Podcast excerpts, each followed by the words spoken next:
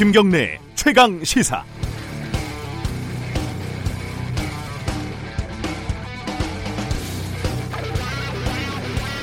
가기 싫은 자리에 초대를 받게 되면 참 난감합니다. 아, 어쩔 수 없이 가야 하는 경우는 더 그렇죠. 그래서 참석은 했는데 주위 사람들은 모두 박수치고 흥겨워하면 이제부터는 가시방석이 따로 없습니다. 혼자 인상 구기고 앉아 있으면 주위에서 또 뭐라고 하죠. 어, 문재인 대통령이 광복절 경축사를 하는데 황교안 자유한국당 대표가 박수를 치지 않았다. 뭐 이래서 뒷말들이 나오고 있습니다. 어, 여당 쪽에서는 예의가 아니다. 부적절하다. 이렇게 비판을 했지만 자유한국당은 대통령 연설이 문제가 있는데 박수를 꼭 쳐야 하냐. 여기가 북한이냐. 이렇게 맞받아 쳤습니다.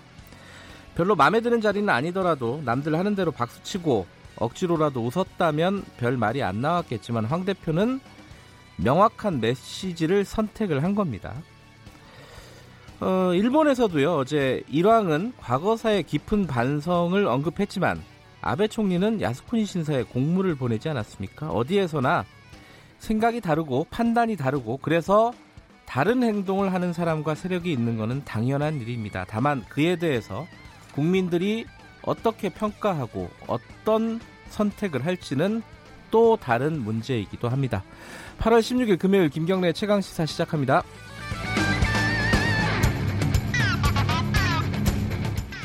네, 어, 김경래 최강 시사 유튜브 라이브로도 함께하고 계십니다. 문자 참여 기다리고요. 샵 9730으로 보내주시면 됩니다. 짧은 문자는 50원, 긴 문자는 100원입니다. 스마트폰 애플리케이션 콩 이용하면 무료로 보내주실 수 있습니다. 주요 뉴스 브리핑부터 시작하죠. 고발 뉴스 민동기 기자 어김없이 나와 계십니다. 안녕하세요. 안녕하십니까. 어제 광복절 경축사 내용부터 정리해 볼까요? 네, 아무도 흔들 수 없는 나라는 아직 이루지 못했다. 우리가 아직 충분히 강하지 않기 때문이고 아직도 우리가 분단되어 있기 때문이다 이렇게 얘기를 했습니다. 네. 그래서 아무도 흔들 수 없는 나라를 다시 다짐한다 이렇게 얘기를 했는데요. 주변 강대국에 휘둘리지 않는 강한 나라를 만들겠다는 점을 강조한 것으로 보입니다. 그리고 일본의 부당한 수출 규제에 좀 원칙적인 입장을 밝히면서도요. 지금이라도 일본이 대화 협력의 길로 나오, 나오게 되면 네. 기꺼이 손을 잡을 것이다. 그러니까 대화의 문을 열어두겠다는 뜻을 밝힌 것으로 보이는데 북한이 오늘 조국평화통일위원회 대변인 담화를 발표했거든요. 네. 광복절 경축사를 맹 비난을 했습니다. 어, 좀 이례적이에요. 빠른 반응이기도 하고. 빠른 네. 반응인데요. 네. 뭐더 이상 남조선 당국자들과 할 말이 없고 다시 마주 앉을 생각도 없다. 좀 강하게 비난을 했습니다. 어 머리 소머리 이게 웃으면 안 되는 건데 아, 네. 이 표현이 굉장히 뭐랄까요? 어, 삶은 소 대가리가 웃을 일이다 이거죠 한마디로 말해서 좀 격한 표현을 썼더라고요. 어, 최근에 있었던 예, 한미 군사 훈련에 대한 언급도 있었고요. 네. 어, 뭐 야당도 어, 반응이 나왔었는데 야당 자유한국당은 뭐 대통령이 지금 나라를 흔들고 있는 거 아니냐 뭐 이런 취지의 반응들이었죠. 그렇습니다. 예. 아까 제가 오프닝에서 언급한 박수에 대한 논란도 있었습니다. 김원웅 대한광복회장이 어제 광복절 경축식에서 갑자기 문재인 대통령에게 격려의 박수를 쳐주자 이렇게 제안을 했습니다.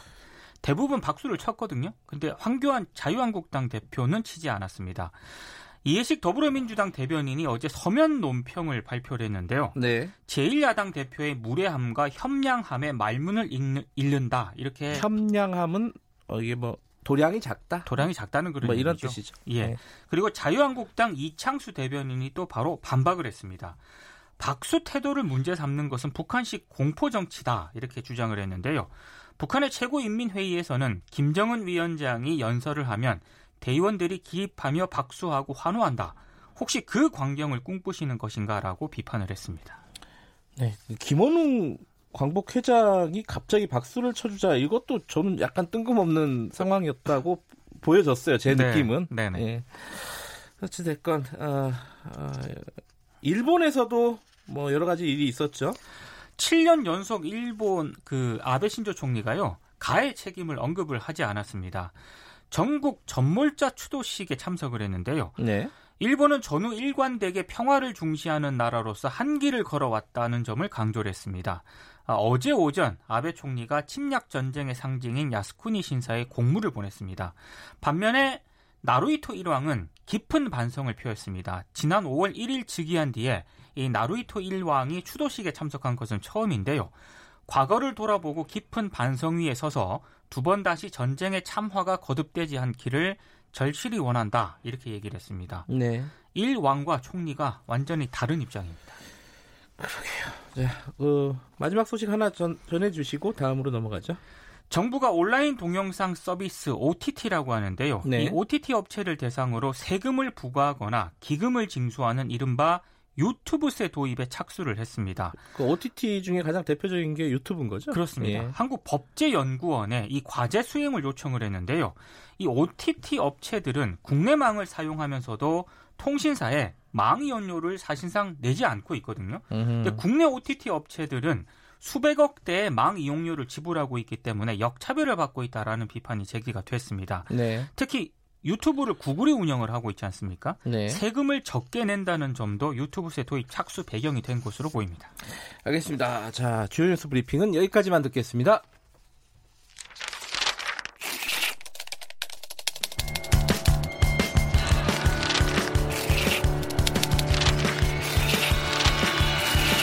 민동기의 저널리즘 M.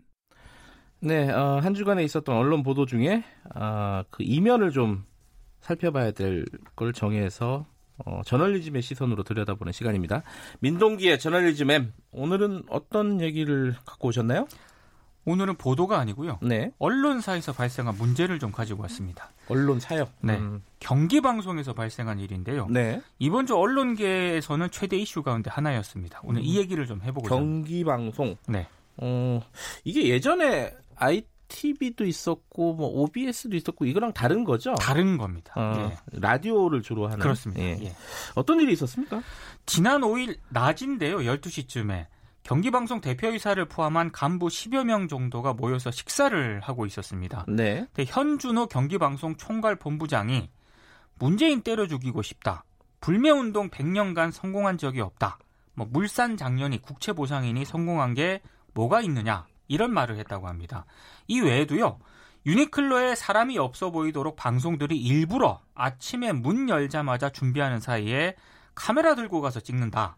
그 카메라도 모두 일제 소니 건데 이율 배반 예, 아니냐 예. 이런 얘기도 했고요. 또 식당 관계자를 불러서 아사히 맥주 숨겨놓지 말고 그냥 내놓고 파시라 이런 발언도 했다고 합니다. 이 발언들은 당시에 참석한 사람들이 미디어오늘과 같은 일부 언론에 제보를 하면서 알려지게 됐습니다. 이 낮술을 먹은 건 아니죠? 아닙니다. 어, 네. 발언 수위는 약간 술을 먹은 듯한 느낌이기도 한데, 이, 어, 이게 보도를 하게 된 이유가 사실은 이게 약간 사적인 점심 모임이었으면은 뭐 크게 문제 삼기도 어려운 거 아닌가라는 생각도 드는데 보도를 한 거는 또 왜 그런 거죠? 이게 이제 원래는 좀 개인 의견 아니냐 발언 자체는 부적절한데 뭐 그렇게 볼 수도 있을 것 같아요. 이렇게 볼 수도 있을 것 같은데요. 추가 정황들이 계속 드러나면서 이게 보도가 된 것 같습니다. 네. 어, 식사 자리에서만 이런 발언을 하는 게 아니고요. 이 총괄본부장이 지난달 자신이 주관하는 보도국 전체 회의에서 문재인 하는 것 보면 무식하면 용감하다는 말이 떠오른다. 일본에 음. 맞서다 반도체 괴멸될 듯하다 이런 발언을 했다고 하고요. 네. 그리고 지난 4일 새벽에는 경기방송 전 직원이 가입한 사내 소통망에 불매운동은 특정 정치 세력에게 이용당할 수 있고 시장 경제를 혼탁시켜서 소비자에게 피해를 준다. 이런 내용의 유튜브 영상물을 올리기도 했습니다. 네. 지난 6일에는 보도국 본사 회의에서 일본 불매 운동의 비판적인 유튜브 영상을 모두 보고 확인하라는 지시도 내렸고요. 아. 지난 8일에는 일부 간부들에게 정치적 불매 운동으로 인한 선량한 시민이 피해를 보는 기사를 쓰라 이런 지시까지 내렸다고 합니다. 아 이게 특정한 기사를 쓰라고 또 지시를 내렸어요. 그렇습니다. 그럼 얘기가 좀 달라지죠. 그래서 이제 네. 좀 문제가 되고 있습니다. 실제 제가 확인을 해보니까 경기방송은 본부장 지시 다음 날인 지난 9일에요. 네. 혐일 피하고 성숙한 불매운동 필요 이런 제목의 리포트를 보도하고 아, 있습니다. 나갔군요, 실제로. 보도가 네. 나갔습니다. 그러니까 아무런 일본 자본과 관련이 없는 한국인이 운영하는 한국 음식점인데 네. 뭐 일본어 간판 때문에 누리꾼들의 조롱이 이어졌다 이런 내용을 보도를 했고요. 네. 그리고 불매 운동이 무분별하게 확산되고 있다는 지적도 나오고 있다. 무차별적인 반일 불매 운동이 한국 기업의 피해로 돌아오고 있지는 않은지 성숙한 시민의식이 필요한 시점이다. 으흠. 이런 보도 내용을 예, 보도를 하더라고요. 그러니까 뭐 불매 운동에 대해서 여러 가지 뭐 의견이 있을 수는 있습니다. 네. 근데 네. 어쨌든 간부가 이 특정한 어떤 시각을 어, 주문하는 네. 리포트를 지시를 했고 그게 실제로 나갔다 이런 얘기네요. 그러니까 사적인 발언이었다면은 뭐 네. 온당하진 않지만 보도까지는 저는 안 됐을 것 같은데 네. 이게 뭐 보도 지시까지 이어지니까 이제 일부 언론에서 보도를 한것 네, 같습니다. 그러네요. 그리고 지금 경기방송 총괄 본부장이요. 어, 이 발언뿐만 아니고요. 지금 경기방송의 지분을 2016년 5월 31일 기준으로 8.54%를 가지고 있습니다.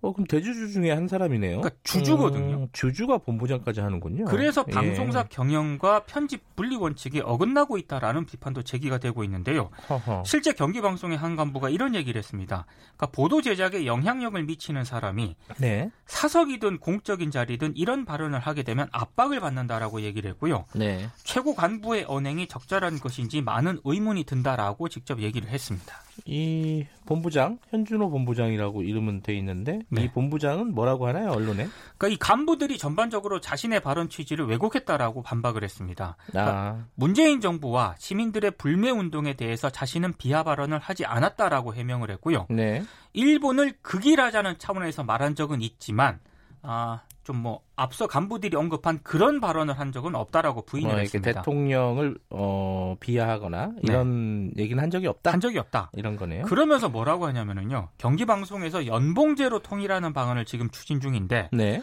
노조 회의에서 반대한다는 의견이 만장일치로 나와서 왜 관리자가 돼서 제대로 설명을 못 하냐고 야단을 쳤는데 그게 발단이 돼서 일부 간부들이 물타기 하려는 방책 같다라고 해명을 했습니다. 어, 한마디로 말하면 음해다 이런 얘기네요. 그렇습니다. 예. 어쨌든 뭐 본인의 본인은 해명을 하고 있지만은 파문은 좀 확산이 되고 있습니다. 경기도의회 더불어민주당이 지난 14일 성명을 냈거든요. 네. 이 경기방송 간부 망언에 충격을 금할 수 없다고 유감을 표명을 했고요.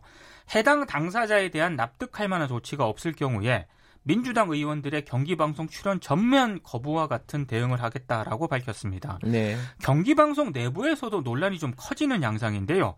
전국 언론노조 경기방송 분해가 오늘 긴급 총회를 소집을 하기로 했습니다. 네. 이 본부장 발언에 대한 입장을 논의할 것으로 보입니다. 알겠습니다. 아, 여기저기서 일본과 관련된 여러 가지 잡음들이 있네요. 자, 오늘 여기까지 듣겠습니다. 고맙습니다. 고맙습니다. 저널리즘 M 고발뉴스 민동기 기자였습니다. 김경래의 최강 시사 듣고 계신 지금 시각은 7시 38분 향해 가고 있습니다.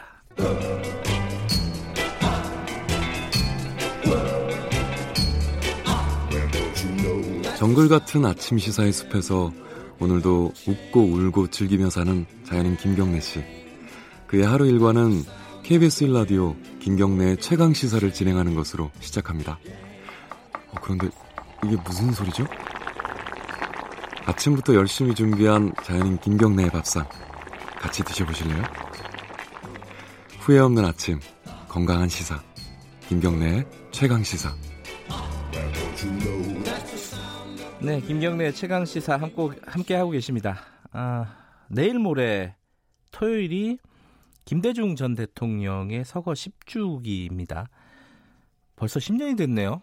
음, 올해는 또 더 안타까운 일이 있었죠. 이호 여사가 6월에 돌아가시면서 여러분들이 지금 김대중 대통령하고 이호 여사에 대한 기억을 나누고 있습니다. 오늘 저희들은 두 분하고 가장 가까웠던 분 중에 한 분을 어 연결을 해서 좀 얘기 좀 들어보도록 하겠습니다. 아, 아 제가 일요일이 서거 10주기라고 안 했나요 혹시? 토요일이라고 했네. 잘못 말했네요. 내일 모레 일요일입니다. 내일 모레가 토요일이면 내일도 제가 방송을 해야 되는데 큰일 날 뻔했습니다. 자, 아까 어, 김대중 전 대통령하고 이호 여사와 가장 가까웠던 분 중에 한 분을 연결하겠습니다. 서울 창천교회 황용배 장로님 연결돼 있습니다. 안녕하세요. 안녕하세요. 예, 장로님 아침 일찍 연결해 주셔서 감사합니다. 네, 감사합니다. 네, 어 김대중 대통령보다 이호 여사를 먼저 아신 거죠? 네, 네. 어떻게 두 분은 인연이 있으셨어요? 처음에? 네, 이희호 장로님이 창천 감리교회에 좋은 그 신도였었고요. 어릴 때부터 그랬나요?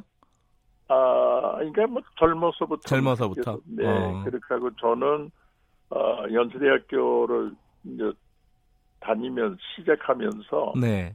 어, 바로 연세대학교 앞에 있는 창천 감리교회를 다니면서 자연스럽게 뵙고 음. 존경하게 됐고요. 네.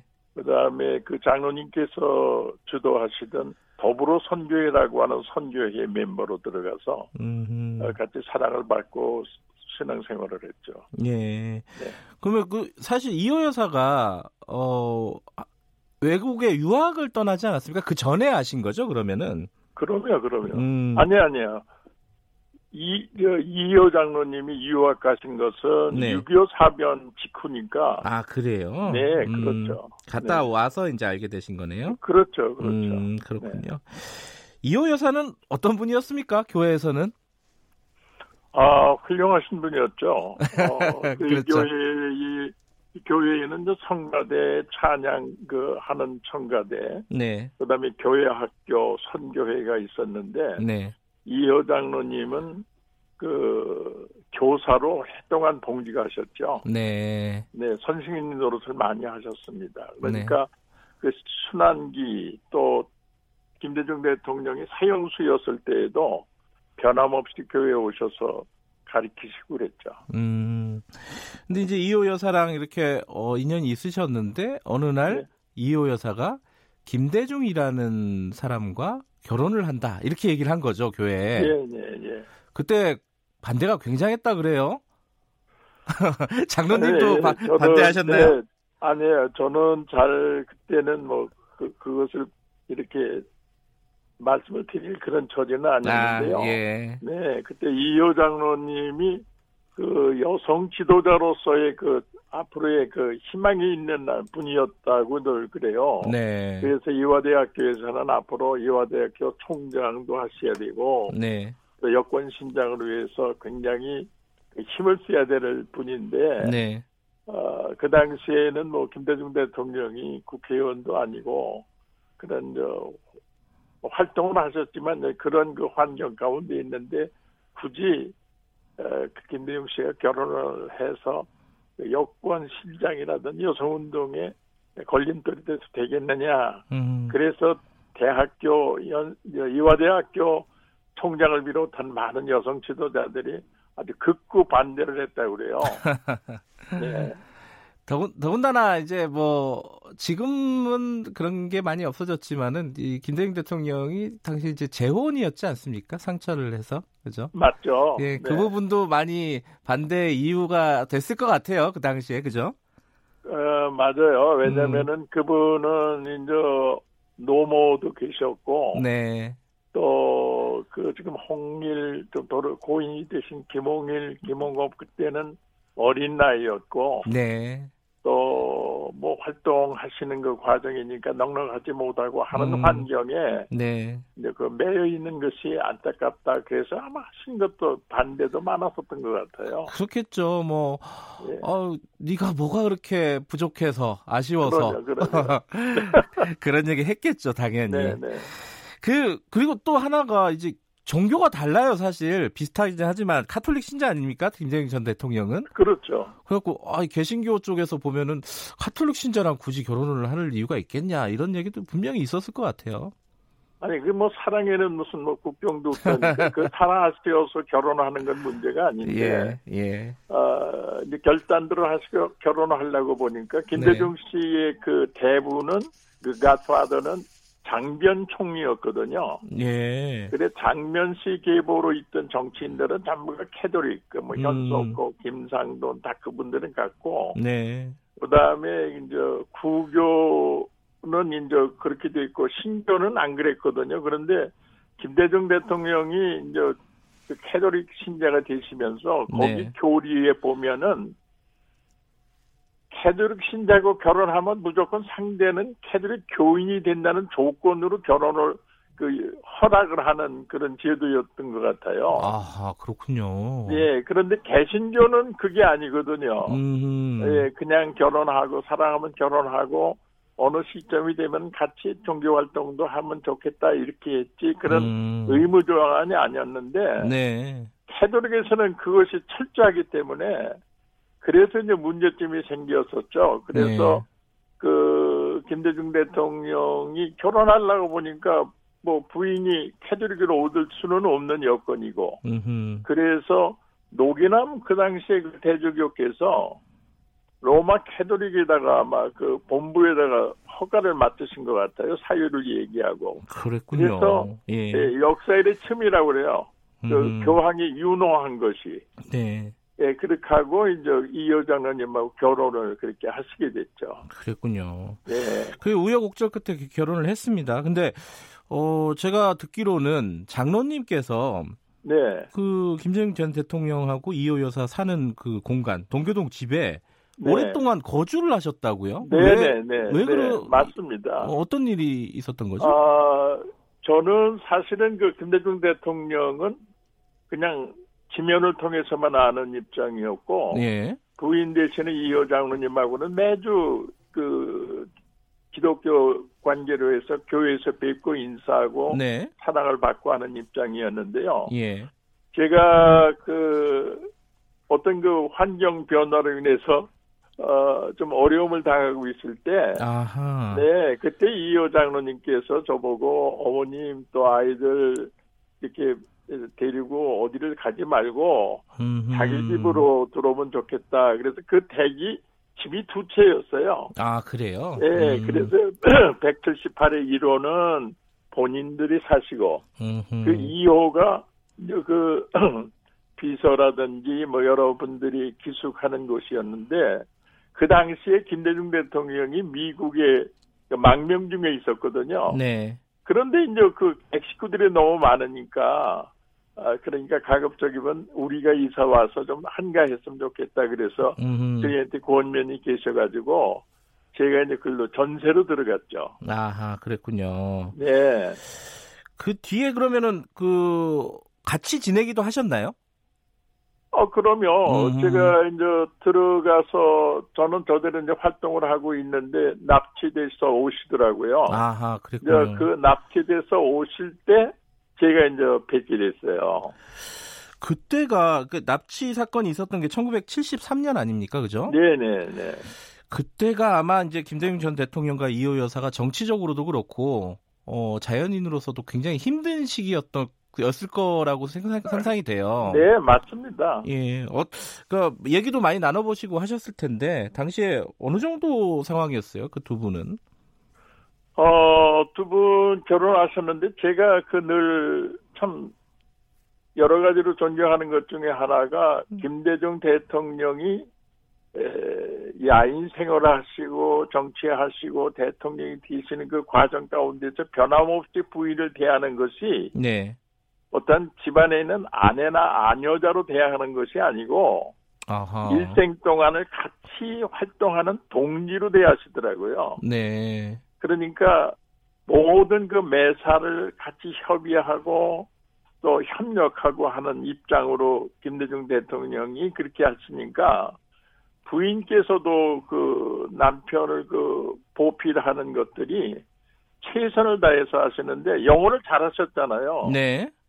그러니까 외국 그 기자들하고 이야기를 그때 연금 상태에 있을 때도 이렇게 와서 하면은 옆에서 그 스텐실이라고 하는 그 인쇄지에다가 타자를 막 치는 거예요. 음흠. 그러니까 두 분이 이야기하는 한국말, 그다음에 영어로 하면 통역도 하시면서 그냥 그 김대중 씨가 그때는 능숙한 그런 그 영어 실력은 아니셨던 것 같아요. 음흠. 그러면은 그 부인이 이제 막이 여장로님이 그 스텐실로다가 막 이제 타이핑을 해요. 네. 그렇게 하고 나서 이제 인터뷰가 끝나면은 이제 차를 대접하고 간단한 그 다과를 대접하는 동안에 자기는 지하실 가서 스텐실로다가 인쇄를 그 프린팅을 해가지고 그걸 갖다가 딱 내놓는 거예요 기자한테 당신하고 음. 우리 남편하고 이런 대화를 했는데 이것을 기사화시키면 좋겠다 해서 아, 그래서 저는 옆에서 이렇게 간혹 구경하면서, 아 저런 부인이 얼마나 이거 대단한가 그러겠습니다. 예. 그러니까 남편을 보조, 보필하는 분은 최선을 다했고, 네. 또 남편은 자기 부인을 동지로 그 예우를 하고, 음흠. 아주 보기가 얼마나 훌륭했는지 알 수가 없습니다. 두 분이 싸우지는 않으셨나요? 아, 싸울 차이가 없었죠. 아, 그래요? 예, 어. 뭐, 하면은 감옥에 가시고, 그렇잖아요. 뭐, 연금 상태로 가진 그 기도 생활을 해야 되는 입장이니까. 네. 못 하셨다고 저는 생각합니다. 이 그 우여곡절 끝에 오랜 고난의 세월 끝에 대통령이 됐습니다. 어, 예. 그때 뭐 이호 여사라든가 뭐 그냥 이렇게 바, 밖으로 보이는 공식적인 반응 말고 네. 자연인으로서 이렇게 어떤 기쁨이라든가 이런 걸 표현을 하셨나요? 아, 그러면 음. 기쁘시죠. 어 그분이 어 그분만큼 산전수전 겪은 양반이 없다고 저는 그 그렇죠. 옆에서 예. 보면서 그랬어요. 그 양반이 그 선거 때만 되면은 그냥 그 색깔칠을 하게 해가지고 그냥 가진 순환도 다 당하시고 네. 야당으로서도 그 어려움을 당하시고 하여튼 그 옆에서 보면 안타까울 정도로 고난을 많이 당하셨거든요. 근데 네. 그분만 당한 것이 아니라 그 남자 쪽 그러니까 김대중 대통령 쪽의 형제들도 다 불이익을 당하고 네. 이호 장로님의 그 형제들도 다 불이익을 당하고 네. 또 주변에서 그 협력하는 사람들 그 당하는 그 고난은 눈물 흘리지 않으면 못 보는 입장이셨기 때문에 네. 두 분들 그 당한 고난은 말도 못하죠. 말도 네. 못하죠. 그렇게 그런 분들이 이제 마지막 선거가 이제 될 때 저희들은 뭐 옆에서 응원간 하는 사람들이니까 네. 어, 어떤 때는 되는 줄 알았는데 뭐 안 되시고 또 이기는 줄 알았는데 지고 할 때가 얼마나 많이 있겠어요. 네. 네. 그래서 당혹스러우면은 제가 가서 인사드렸을 때도 당혹스러우면은 그냥 갑작스럽게 오시더니 화불을 하나 나를 딱 주시면서 예. 어, 황장로 이거 갖다 집에서 길러 이렇게 그러니까 얼마나 당황했으면 그러저릴까 해서 음. 그때 눈물이 확 나고 그랬었는데 네. 막상 승리를 딱 하시는 날 자기 아우가 돌아갔어요. 아 그래요? 네. 음. 그런데 그 아우가 마지막 그 돌아가시기 전에 내가 지금 이렇게 운명한다는 것을 형님한테 얘기하지 말라고 마지막 순간까지 비밀로 음. 지켜주라 하는 그런 형제지간의 우애가 있었고 네. 또 김대중 대통령께서는 그러한 그 가정이나 가사는 다 떠나신 입장이었으니까 네. 그 기쁨을 민주화 그 다음에 그 남북 관계의 어떤 새로운 장을 여는 그런 그 모습이다. 이렇게 해서 너무 좋았었죠. 음흠. 그래서 그분이 그 디딤돌로 하셨던 아태 재단이 남북 문제를 해결하는 거 아니었습니까? 예. 예, 그래서 이제 그때 그 통일 문제를 앞세우시고 그래서 처음으로 아마 우리나라 대통령으로서는 북한을 방문할 수 있는 그러한 그 장족의 역사도 이루어진 것 같아요. 그래서 너무 좋아하셨어요. 그렇군요. 어쨌든 뭐 10년 전에 어, 김대중 대통령은 서거하셨고, 예 그리고 이, 이 6월 달에 이호 여사도 돌아가셨습니다. 그 네네네. 여, 사님 돌아가시기 전에 만나셨다고 이틀 전에. 네. 그때 뭐 뭐라 자주 뵙었죠. 어, 뭐라고 좀 얘기가 있었습니까? 아 그때는 말씀을 음, 안 하셨어요. 안 하시고 예. 의식은 있으셔서 네. 그래서 이제 장로님 사랑합니다 이렇게 이제 좀 힘내세요 그러면은 네. 이거 꽉꽉 이렇게 손으로 사인을 주시는 정도로 예. 이제 아는 그 모습을 하셨고요. 장로님이 그 보시기에 그 김정인 대통령과 이호 여사의 삶이 우리 사회에 주는 어떤 메시지가 뭐라고 보십니까? 시간이 길지 않아서 많이 듣지는 못하겠는데요. 짧게 말씀해 주시면은. 네.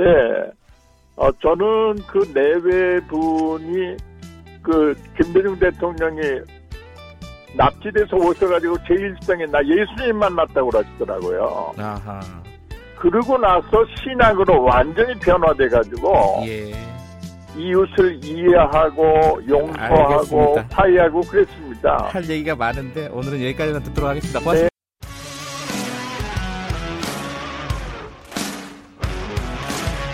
뉴스타파 기자 김경래 최강 시사.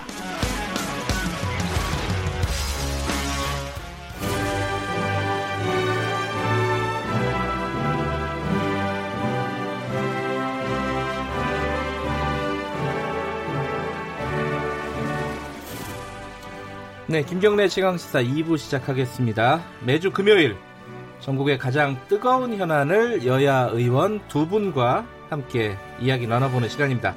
최고의 정치 오늘도 어김없이 두 분 나와 계십니다.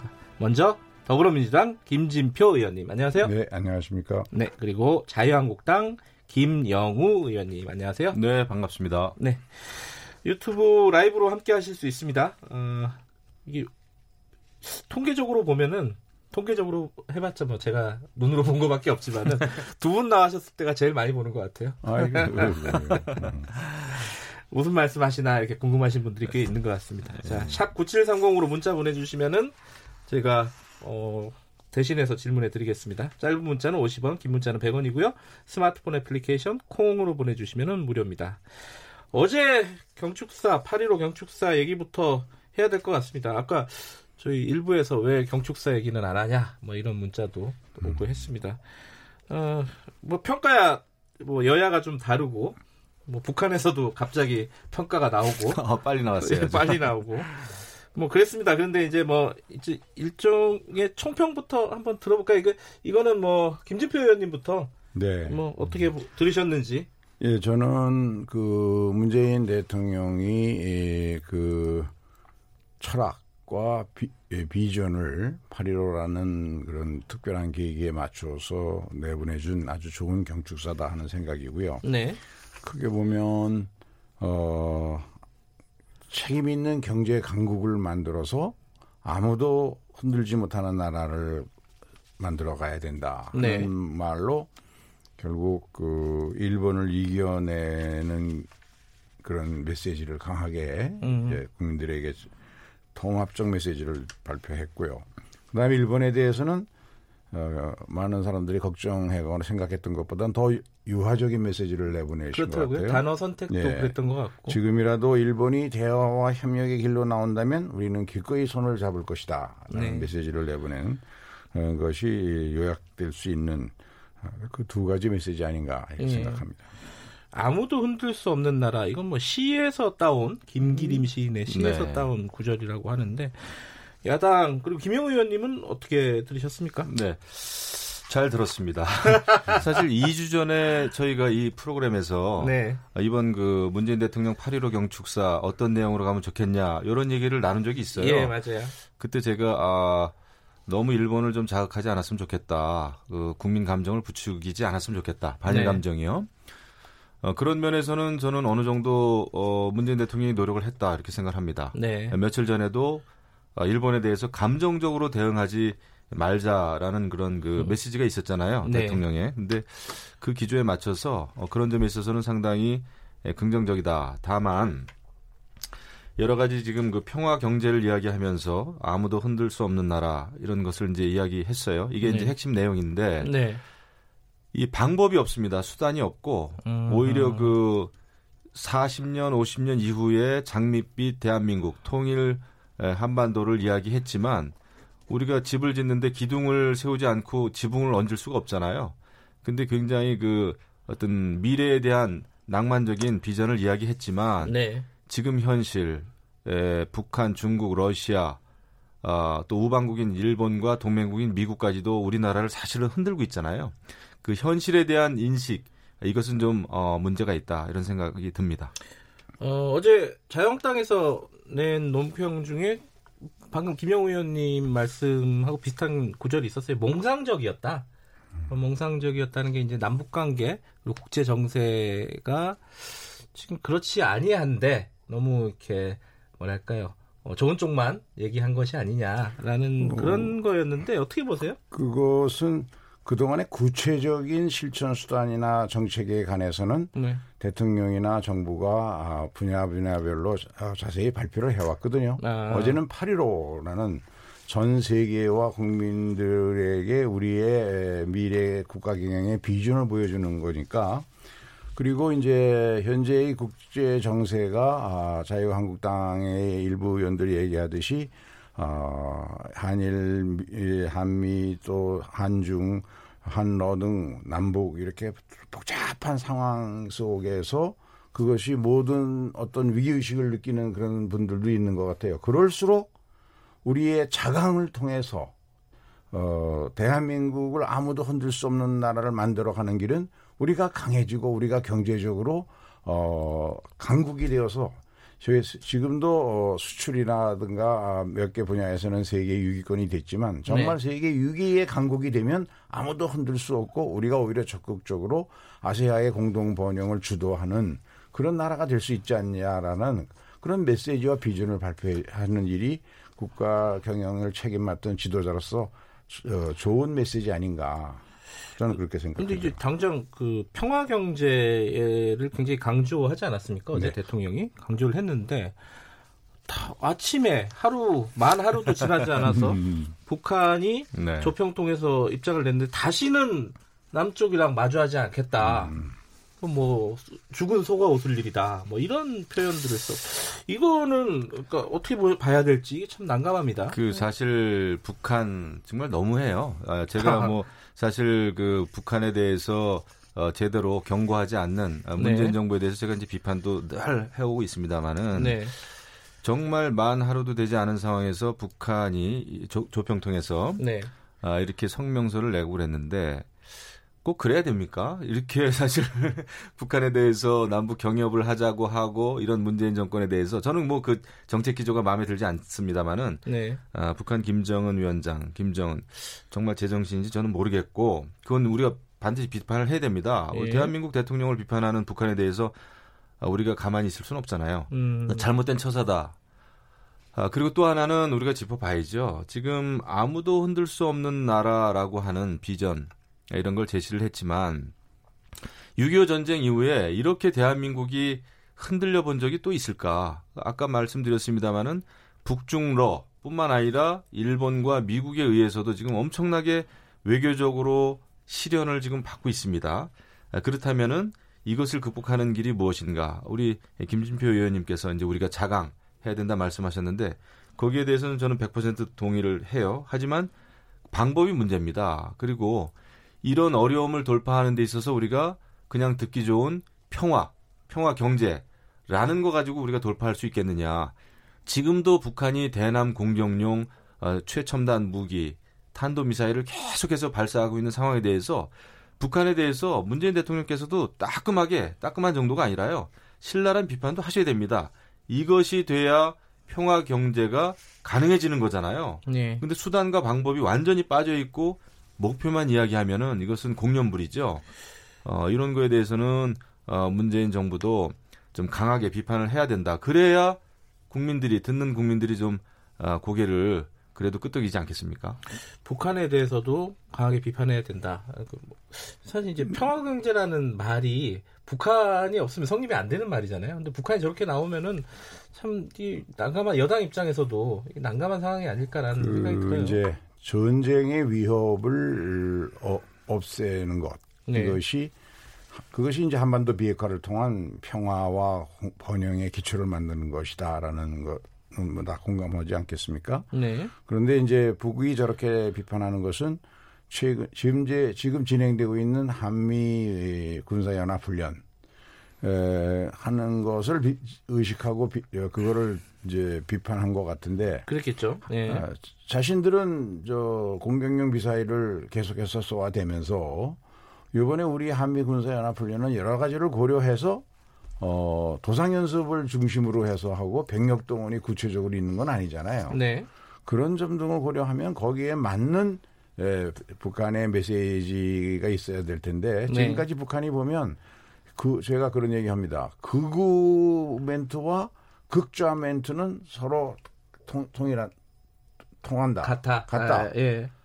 고장난 레코드판 같다. 맨날 똑같이 상황이 어떻게 됐든 관계없이 맨날 똑같은 용어로 어, 반복하는 이 북한의 이, 어, 이 조평통인지 이런 사람들도 참 한심하다. 그런 생각 안줄 수가 없는데요. 그러더라도 네. 미국과 일본이 각각 미국은 지금 곧곧 어, 이제 9월이 오면은 곧 어, 북미 대화를 하겠다는 거고 네. 또 북한이 그걸 부인하지 않고 일본도 또 북한과 대화를 하려고 하고 이런 점을 생각해 보면 어, 역시 그런 점에서 보면 강한 우리가 좀 좀참 짚고 어, 다시 협상을 만들어내는 노력을 할 수밖에 없다. 음. 그런 생각입니다. 두 분이 북한에 대해서 비판적인 거는 같지만은 해결책은 좀 다르네요. 예. 그리고 이제 이번에 평화 경제라는 그 키워드가 예. 여러 번 나왔는데 아, 그거는 좀 이해하기가 힘들더군요. 어제 그 음, 평화 경제를 비판하는 목소리, 국민에 대해서 이 네. 특정 이념에 사로잡힌 외톨이. 어, 이걸 여쭤보려고 했는데 예, 먼저 말씀해 주시네요. 외톨이 신세가 된다고 네. 그러는데 사실은 역으로 지금 사실 문재인 대통령과 문재인 정부에 대해서 우려하는 많은 목소리가 바로 특정 이념에 사로잡힌 경제 정책이라든지 네. 네. 특정 이념에 사로잡힌 우리 민족끼리라고 하는 아, 그 민족 이념에 사로잡힌 대북 아, 정책이라든지 이것을 사실 우려하는 거거든요. 네. 그래서 이제 사실 비판의 목소리, 비판적인 목소리를 내는 분들이 문재인 정부가 너무 특정 이념에 사로잡혀 있다. 그리고 지금 대한민국이 에, 국제적으로 외톨이가 되고 있다 이렇게 비판을 하는데 오히려 대통령께서는 역으로 어, 그렇게 비판하는 것이 어, 이념에 사로잡힌 외톨이다 이렇게 얘기하는데 그것은 어, 앞뒤가 맞지 않고 완전히 그 어떤 그 반대되는 예, 그런 그 언급이라고 봐, 보아져요. 그래서 이 점에 대해서는 평화 경제가 굉장히 그 듣기 달콤한 이야기지만 어, 그것이 현실의 문제, 특히 북한의 비핵화 문제, 북한의 비핵화 아, 조치 이런 게 별로 없는 상황에서 굉장히 좀 아, 뜬구름 잡는 이야기다 이런 비판이 있잖아요. 이거에 대해서는 좀 받아들이셔야 되는 게 아닌가 이런 생각이 듭니다. 근데 이제 이런 점이 예. 있겠죠. 그 박근혜 대통령이 예, 편, 저, 통일이 대박이다 이런 얘기를 했었어요. 그렇죠. 8.15는 어, 결국 그 지금 우리가 완전한 광복을 한 게 아니다. 남북이 통일이 이루어져야 광복이 된 거 아니냐. 그래서 어제 메시지에도 어, 광복한 후 100년이 되는 2045년까지는 어, 어, 어떻게든지 통일된 한국을 만들어야 되겠다. 그렇게 네. 되면 어, 그것이 이제 평화 경제에도 궁극적인 목표가 되겠죠. 통일이 왜 대박이라고 하는 얘기를 했냐 하면 박근혜 대통령도 그때 골드만삭스에서 한반도가 통일이 되면 2050년경에 세계 2위, 2위의 경제 대국이 될 거다라는 얘기를 했어요. 네. 짐 노조스 같은 사람은 어, 자기 전 재산을 미국의 큰 투자회사 회장인데 전 재산을 북한에 투자하겠다는 얘기도 하고 그리고 어, 그짐 노조스가 뭐라고 최근에 얘기했냐면 일본이 무역 분쟁을 일으킨 것은 통 한반도의 통일 기운을 막기 위해서 저러, 저런다 이런 음. 이야기를 했습니다. 그래서 우리가 이 현재 우리 경제가 실력에 비해서 국제적으로 낮게 평가받고 있는 가장 큰 이유는 전쟁의 위협 때문에 그렇거든요. 북한 네. 변수. 그래서 코리아 디스카운트라는 말이 있지 않습니까? 그리고 경제는 심리인데 모든 국민들이 우리 경제가 강한 강점이 있다. 그리고 어 그동안 여러 가지 어려운 위기를 극복하고도 세계 12위권은 누구도 부인하지 않고 몇몇 분야에서는 6위의 지표들이 벌써 나타나고 있으니까 네. 그런 경제는 심리다라는 자신감을 정치 지도자로서 불러 넣어줘야 되는데 일부 야당에서 곧 IMF 외환 위기가 온다고 야당 대, 나경원 대표가 얘기한 적이 있었죠. 그러다 보니까 증권 그런 걸 또 그것을 증권 거래소에서 그 얘기를 하니까 증권거래소 노조에서 앞으로 자유한국당은 증권거래소 출입을 금지시키겠다. 왜냐하면 그런 이야기를 어떻게 정치 지도자가 함부로 하느냐는 것이죠. 그런 점에서 8.15 광복 메시지에서 평화 경제, 세계 6위의 경제 강국을 만들어서 현재의 어려움을 극복하자 하는 그런 메시지는 대통령으로서 옳은 메시지 아니었나 하는 생각이죠. 근데 이제 국민들이 네, 이런 것도 의원님. 많이들 알고 계십니다. 제가 어제 그제 계속 지역에 다녀보니까 아, 평화경제, 통일경제를 한다고 해도 그렇게 통일이 되면 이제 8천만 정도 인구가 되겠죠. 상당히 한 20년, 30년은 우리가 그 굉장히 북한에 사실 투자를 해야 됩니다. 네. 예, 지금 여러 가지 그 인프라라든지 그다음에 사회적 비용이 많이 들죠. 정책인 혼란도 있고요. 아, 그리고 우리는 통일을 이야기할 때 항상 자유민주주의에 기반한 통일을 이야기해야 됩니다. 그런데 네. 그런 게 완전히 빠져 있어요. 그런 가치가. 그래서 지금 염려하는 것이 어 이거 혹시라도 혹시라도 어, 사회주의에 기반한 통일이나 고려 연방제 같은 통일을 염두에 둔 거냐 둔 것이 아니냐라는 또 우리의 목소리가 실질적으로 있, 어요 국민들 사이에서 음. 이런 거에 대해서는 그 의혹 의구심을 불식시켜야 된다 그래서 항상 자유민주주의에 기반한 통일을 말씀해 주셨으면 좋겠고 또 하나는 아, 지금 북한의 핵무기에 대해서도 사실은 어제도 거의 언급이 아주 거의 이렇게 지나가는 언급 정도입니다. 그런데 음. 이런 그 실질적인 북한의 핵 위협 앞에서 우리가 어떤 자세를 취해야 될지에 대해서도 알겠습니다. 예, 그 저 직시를 해야죠. 이런 거에 대해서 어, 대통령께서도 강하게 이야기하시는 것이 오히려 국론 어, 통합을 위해서는 좋, 겠다는 생각을 합니다. 이 어제 그 뭐 이거는 약간 해프닝 해프닝 뭐 이제 격가지 얘기긴 하지만은 황교안 대표가 이제 박수를 치지 않아 가지고 민주당에서 논평까지 냈어요. 이게 이제 지금 말씀하신 이런 뭐 이념에 사로잡힌 외톨이 이런 부분에 대해서 마음이 상해서 그런 건지 뭐, 뭐 어떻게 해석을 해야 됩니까? 김영우 의원님 간단하게 말씀. 저는 뭐 저도 대통령께서 그 저 국회 연설도 하시고 뭐 네. 하시고 그랬습니다만은 뭐 박수라는 거는 사실 뭐 누가 또 강요해서 칠 일도 아니고 네. 뭐 그런 거 아니겠습니까? 근데 이거 뭐 이걸 가지고 또 반박 논평까지 나오는 게 좀 더좀 좀 자연스럽지 않고 어색한데요. 예. 예, 저는 모르겠습니다. 근데 그 그런 거에 대해서 이렇게 우리가 과민하게 박수 네. 치고 안 치고를 꼭 해야 될까요? 알겠습니다. 그 하나 그 궁금해서 여쭤보는 건데 나경원 의원이 참석 안 한 거는 개인 일정이 있었잖아요. 저희 네, 임시정부 그렇게 전해 들었어요. 그게 어떤 메시지가 있는 겁니까? 아니면은 그냥 뭐 어떻게 일정이 어떻게 그런 거 저는 보세요? 이거에 대해서 나경원 의원하고 상의해 본 바도 없고 예, 그뭐 본심을 알 수가 없죠. 아, 한번 물어봐 주세요. 네.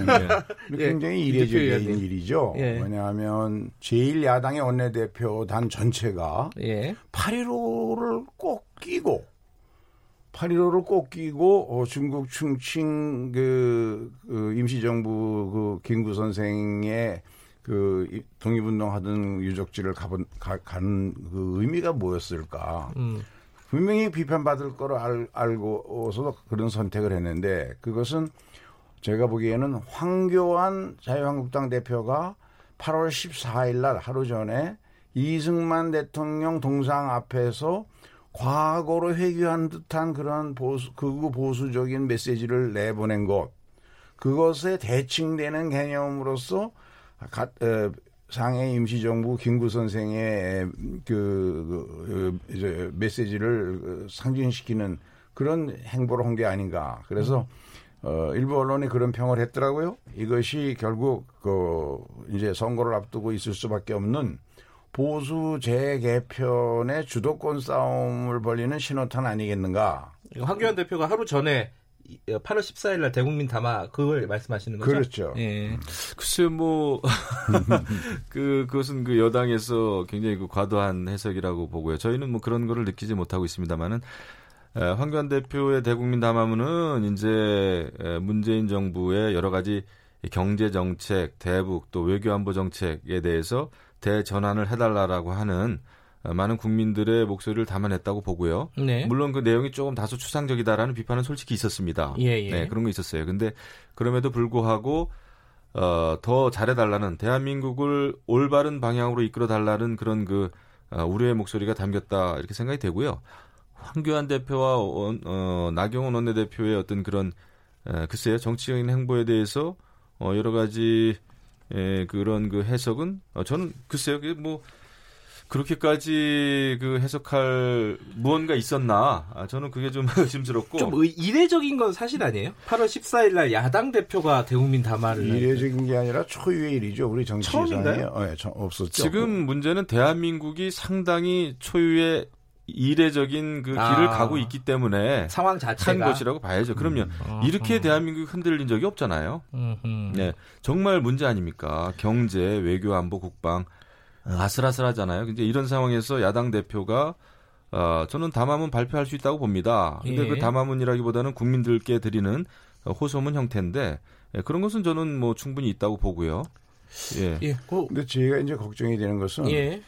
우리 이인영 대표가 잘 지적을 했던데 그 황교안 대표가 공안검사 출신이라 보수적일 수밖에 없는데 그게 극우 보수의 기류를 자꾸 가는 것 같은데 그게 선거 내년 선거에 우리 저 통합민주당에 나쁠 게 없습니다. 그런데 대한민국 정치를 위해서는 참 불행한 일이죠. 왜냐하면 음. 국민들은 극우 꼴통 보수를 우리 대한 세력으로 생각하지 않거든요. 김영우 의원과 같은 합리적인 보수를 희망하는데 갑자기 또 자꾸 그러니까 제가 당에 가면 욕을 먹습니다. 아니 합리적인 보수가 있어야 그걸 건강한 보수로서 대한 세력으로 생각을 하고 그래야 야, 야, 여당 입장에서도 안심이 되고 서로 대화하고 타협하고 이런 정치 문화가 이루어져야 되는데 너무 극렬하게 에, 상대방을 무조건 처음부터 끝까지 완전히 부인하는 메시지로 일관되는 예. 아, 그게 참 걱정이 돼요. 아, 근데 뭐 한 말씀 한 말씀만 예. 듣고 정리하죠. 예. 하지만 뭐 외교 안보를 좀 잘해달라, 아, 외교 잘해달라, 또 북한의 비핵화에 대해서 우리가 확실한 입장을 취해달라라고 하는 주장은 극우 보수가 아니죠. 이것은 어, 보수 진보를 떠나서 대한민국이 마땅히 취해야 될 음. 에, 예, 올바른 길이다 이렇게 생각을 합니다. 네. 알겠습니다. 그 청취자분들 중에 그 문자를 많이 보내주셔가지고 시간이 얼마 없는데 아마 다음 주쯤에 본격적으로 얘기가 되지 않을 것 같은 않을까 생각하는데 조국 수석에 대한 뭐 여러 가지 얘기들이 있어요. 어, 뭐, 투자 얘기도 있고, 뭐, 얘기도 있는데, 그 청문회 준비는 어떻게 되고 계십니까? 청문회 준비 당에서 열심히 하는 걸로 알고 있고, 어, 예. 어, 그런데 뭐, 저, 민정수석 되자마자 뭐 10억인가요? 저도 오늘 아침에 뉴스 잠깐 본 것 같은데 엄청난 투자를 하셨더군요. 아, 그런데 몇 억이에요? 67억? 예. 예. 되자마자 뭐 엄청 모르겠습니다. 그 민정... 실제로 투자한 건 아니고 아마 약정한 것 같은데. 뭐 사모펀드 뭐 이런 예. 얘기가 나오는데 모르겠어요. 근데 민정수석이라고 하는 자리가 그렇게 한가한 자리인지 모르겠으나 무슨 개인의 그 재산 증식하는 거 자체를 욕할 수는 없지만 그래도 국정의 큰 그 축을 담당하면서 어, 모든 사법 개혁이네 뭐네 하면서 개혁을 개혁의 어떤 어, 주도 주도자처럼 어, 그렇게 하면서도 그렇게 재산 증식에 열을 올렸다라고 하는 것은 문제 있지 않습니까? 그러니까 공직기강 다 해야 되고 김지표 의원님한테 여쭤보는 것 같은데요. 글쎄요, 저는 뭐 자세한 내용은 모르니까 뭐라고 그럴 수 없는데 네. 어. 이제 청문 과정을 통해서 네. 그런 것들을 하나하나 따져보면 그, 그 건 어떻게 생각하세요? 있겠죠? 저기 어, 산호맹 관련돼서 한교안 대표가 음. 지금 조국 수석을 공격을 했잖아요. 산호맹 분야는 그 한교안 대표는 공안검사 출신이니까 네. 어, 그렇게 평가를 할 수 있겠지만 그러나 그 사건은 결국 김대중 정부에 의해서도 사면됐고 국제 엠네스티에서도 조국 그 후보자를 포함하여 많은 사람들을 그 정치적으로 탄압받는 그런 그 세력으로 이렇게 평, 분류하고 평가를 했었죠. 네. 그래서 이제 역사적 인식이나 사실은 달라져야 할 텐데 그것도 조국 수석이 어 자랑하지도 않지만 후회하지도 않는다. 네. 젊은 시절에 나라와 민족을 위해서 자기 나름대로 그런 판단과 생각을 하고 행동을 했다 이런 취지의 언급을 했던데 알겠습니다. 뭐 이런 거 저런 거 청문회에서 잘 따져보면 이번 청문회가 굉장히 기대가 많이 됩니다. 기대가 되시나요? 근데 그 산호맹은 사실은 그 사회주의 계급혁명이었어요. 그것은 네. 민주화 운동도 아니고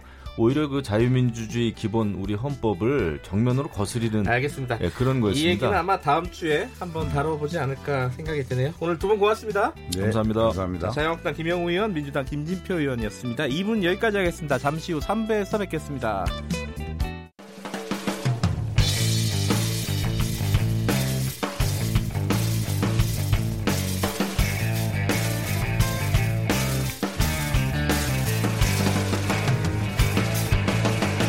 김경래의 최강 시사. 네, 김경래 최강 시사 3부 시작하겠습니다. 오늘 3부에서는요, 청와대 손님이 한 분 오셨습니다.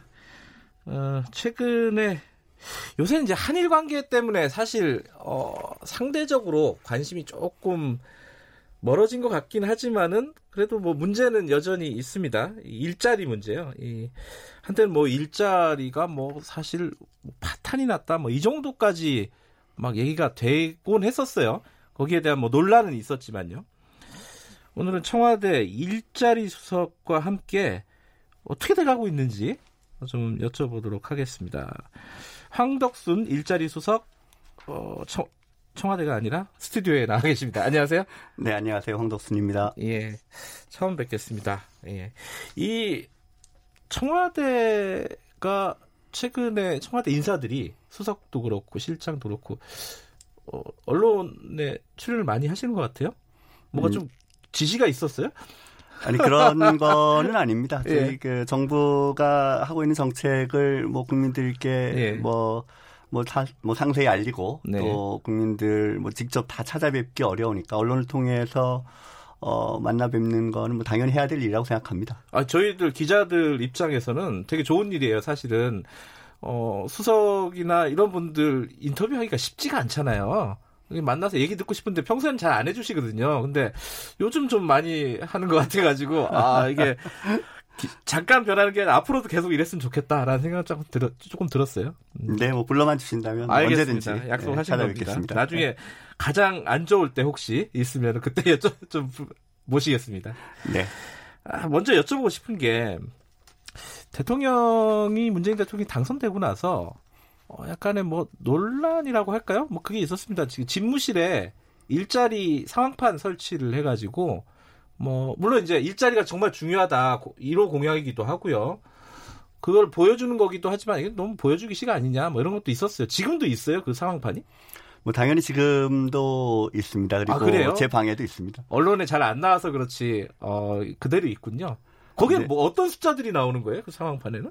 어, 저희가 생각보다 통계 지표가 상당히 자주 업데이트 되는 편입니다. 뭐 국민들께서도 접하시겠지만 고용 동향이라고 불리는 이제 경제활동 인구 조사가 매월 발표가 그렇죠. 됩니다. 그러면 어, 거기에는 기본적인 취업자 수, 고용률, 뭐 실업자 수, 실업률과 같은 아주 핵심적인 지표들이 음. 발표가 되고요. 네. 그리고 또 고용보험 피보험자 수 같은 고용보험 정보도 매월 발표가 되고 또 노동부가 조사하는 사업체 농력 조사 에서도 뭐 임금과 같은 지표들이 아. 또 매월 발표가 됩니다. 예. 그런 중요한 노동시장 지표들이 매월 업데이트가 되기 때문에 예. 저희도 꾸준히 어, 그런 정보들을 또 관찰하고 어, 뭐 특별한 상황이 있는지 또 특별히 역점을 기울여야 될 부분이 있는지 이런 부분들을 늘 찾아보고 있는 중입니다. 아, 그렇군요. 그러니까 지금도 계속 상황판을 틀어놓고 어, 수시로 봐가면서 물론 이제 일자리 수석이야 당연히 그러시겠지만 네. 예. 대통령 집무실에도 여전히 그 일자리 관련된 지표가 상황판에 올라와 있다. 네, 그렇습니다. 어, 그렇군요. 어, 이게 뭐 결론적으로는 가장 사람들이 궁금해하는 부분일 겁니다. 우리나라 일자리 상황이 정말 심각한 겁니까? 어떤 어떤 상황이 원래는 연구자셨잖아요. 네. 조금 네. 객관적으로 좀 말씀을 좀 해주세요. 어느 정도로 심각하고 만약에 심각하다면? 어 뭐 글쎄요, 지난해는 이제 고용 참사라는 표현이 뭐 거의 매달 지면을 장식했던 걸로 기억을 합니다. 나왔어요. 네네, 네. 예. 그리고, 어, 최근 들어서는 뭐 지금 뭐 사회를 보시는 우리 김경래 선생님께서 말씀하셨지만 아, 뭐 아니고요. 다른 중요한 이슈들에 가려서 예. 뭐 일자리 관련된 내용들이 잘 안 다뤄지고 있다 이런 말씀하셨는데 사실은 중요한 내용들에 가려서라기보다는 지난해보다는 고용 지표가 상당히 개선됐기 때문에 아. 닌가 싶습니다. 만약 그런 측면도 있죠. 네, 네, 뭐 고용 지표가 개선이 되지 않았다면 어, 뭐 여전히 뭐 다른 문제들과 마찬가지로 어, 뭐 지면이든 또 이 방송에 뭐그 네. 메인 내용들을 차지하지 않았을까 싶고요. 어, 저는 뭐 객관적으로 본다면 지난해의 지표상으로 상당히 어려웠던 거에 비춰보면 올해는 아, 상당히 음. 개선된 흐름이 이어지고 있다 이렇게 평가를 하고 싶습니다. 개선된 흐름. 그러면 지금 7월 고, 용 동향이 지금 나와 있지 않습니까? 지금 네네. 이제 8월이니까요. 7월까지 결과가 나와 있는데 거기 보면은 어, 제일 눈에 띄는 게 실업자 수가 최대다. 네. 이게 이제 뭐 언론에 그 제목에 많이 올라와 있습니다. 그, 그게 또 실업률도 그렇고요. 청년 실업률도 그렇고 이게 굉장히 안 좋은 상황이다. 네. 수치적으로만 보면 네. 그렇게 나와 있는데 이게 어느 정도로 심각 이게 개선이 됐다고 하셨잖아요. 네 맞습니다. 근데 왜 이렇게 수치는 안 좋은 거예요 이게? 죄송합니다. 뭐. 그 약간 요건 시간을 주시면 제가 좀 상세 상세 설명을 드리겠습니다. 너무 길게는 말고. 네, 네. 예. 그 지금 7월달 지표를 보시고 이제 많은 분들이 좀 의아하게 생각을 하셨을 예. 것 같습니다. 왜냐하면 어, 취업자 수가 29.9만 명 늘었으니까 작년 1월 이후로 가장 크게 취업자 늘었고요. 수는 좀 괜찮아졌다. 네, 뭐 그리고 예. 고용률도 세 달 연속 전년에 비해서 올라갔고요. 네. 그런데 특이한 건 이제 실업자 수도 늘고 실업률도 올라갔는데 네. 많은 분들이 생각하기에는 어떻게 취업자가 늘면서 실업자도 늘까 이렇게 생각하실 수 있을 것 같습니다. 되게 이상한 머릿속에서는 그래요. 네, 직관적으로는. 예. 어, 이런 이제 크게 두 가지 이유가 이제 겹쳐져 있기 때문에 그렇습니다. 첫 번째는 어, 인구의 절대 규모가 아직도 우리가 늘고는 있습니다. 네. 아, 우리가 지금 어, 15세 이상 인구 전체가 한 4,500만 명쯤 됩니다. 네. 그러니까 이제 인구가 아직도 꾸준히 늘고 있고요.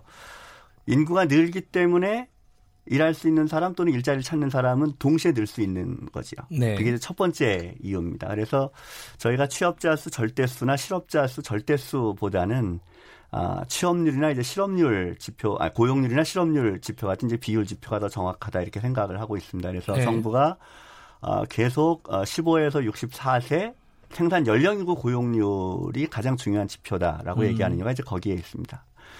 그다음에 이제 두 번째 이유는 뭐냐 하면 어, 경제 활동 상태가 취업하고 실업 두 가지로 나뉘는 게 아니라 취업하고 실업 그리고 비경제 활동 세 가지로 네. 나누어집니다.